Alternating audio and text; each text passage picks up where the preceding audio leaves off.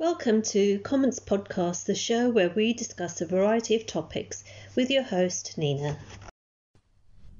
One topic which has been catapulted to the forefront during the pandemic is its impact on workers' mental health. Today, I'll be looking at the impact of the pandemic upon the mental health of female employees.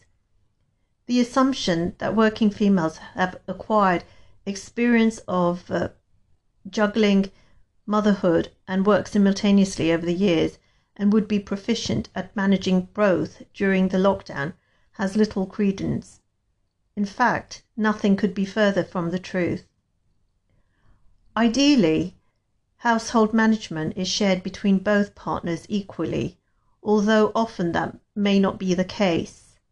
Responsibility of childcare and household chores seems to still be the primary responsibility of females whether by choice or sheer exasperation. Inevitably, the pandemic lockdown has exposed the higher proportion of male partners who appear to be adverse to any form of household chores or deliberately shun childcare. An automatic assumption arises that females will be the chief provider of childcare within the home and shoulder the bulk of responsibility of child rearing, often ta- entailed with undertaking majority of the household chores. The lockdown has compelled many women to work from home, but this has also entailed prolonged periods when they have been combining homeschooling their children. A year of successive lockdowns have affected working women who have indicated the heavy toll on their well-being and careers.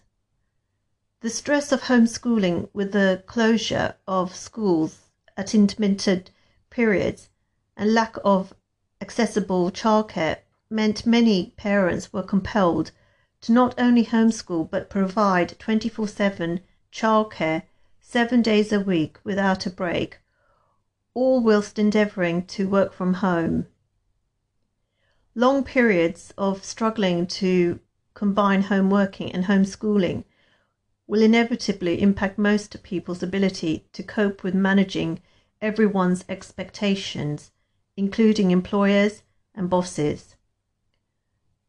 Unfortunately, work colleague relationships too have been impacted, with increased numbers of working women confessing to feeling burnt out endeavouring to cope with increased workloads and homeschooling during lockdown.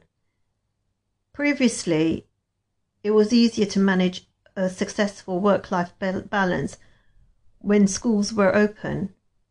However, with the closure of schools, children were and families were compelled to remain indoors at home, and parents ultimately had to provide homeschool supervision during working hours. Juggling schoolwork and jobs has been a strain for all employees, as parents had no external support to manage their sudden increased responsibilities. Inevitably, prolonged periods of combining homeschooling and working from home has taken a toll on many female workers who feel their overall well-being, motivation, working re- relationships have been impacted negatively. Arguably, the future prospect of being able to work from home remotely has opened up the possibility for many workers attaining a good work life balance, enabling them to benefit from spending more time with their families. However, being confined indoors during lockdown and homeschooling has meant many employees have instead had to contend with the difficulties of juggling work and childcare, leading to burnout for many. Stress with workloads and greater household responsibilities has meant that many have had little free time for themselves to decompress. Many females may also feel apprehensive about their career prospects post pandemic and find their overall job satisfaction has declined.